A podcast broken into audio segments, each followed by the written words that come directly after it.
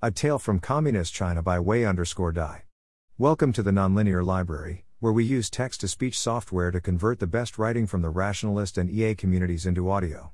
This is A Tale from Communist China, published by Wei underscore Dai on the Less Wrong. Write a review. Judging from the upvotes, it seems like people are quite interested in my grandparents' failure to emigrate from communist China before it was too late, so I thought I'd elaborate here with more details and for greater visibility. They were all actually supporters of the Communist Party at the beginning, and saw it as potential saviors, liberators of the Chinese people and nation. They were also treated well at the beginning, one of them, being one of few people in China with a higher education, was given a high official post, and another retained a manager position at the factory that he used to own and operate. The latter side of the family considered moving away from China prior to the communist victory since they would be classified as capitalists under the new regime, but were reassured by high level party members that they would be treated well if they stayed and helped to build the new China. They actually did relatively okay, aside from most of their property being confiscated nationalized early on and their living standards deteriorating steadily until they were forced to share the house that they used to own with something like four other families, and then being left with a single room in which to live.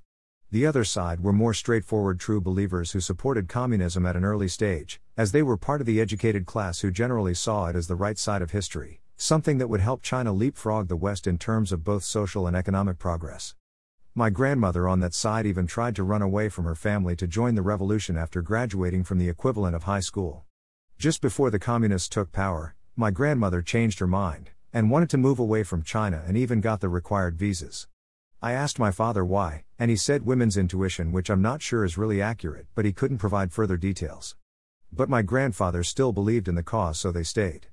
After the communist victory, there was still about a year before the borders were fully shut, but it seemed like things were moving in a good direction and disproved my grandmother's worries. My grandfather was given an important post and went around making important speeches and so on. Unfortunately, he was not very good at playing politics, as his background was in physics, although plenty of natural politicians also fared quite badly during the various movements.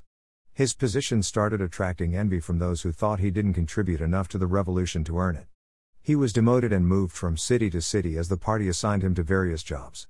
Finally, some kind of political dispute near the start of the Cultural Revolution led to his opponents digging up an incident in his distant past, which was then used as an excuse to persecute him in various ways, including confining him in a makeshift prison for 10 years. He died shortly after the Cultural Revolution ended and he was released, just before I was born. According to my father, it was from overeating due to finally being released from the extreme deprivation of his confinement. BTW, I wasn't told any of this when I was still a kid living in China.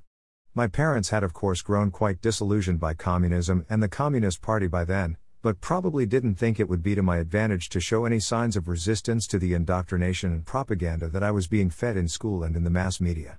So I can also testify from personal experience that if those in charge of schools and the media want to, and there's enough social pressure to not resist, it's not very hard to brainwash a child. Thanks for listening to help us out with the Nonlinear Library or to learn more, please visit nonlinear.org.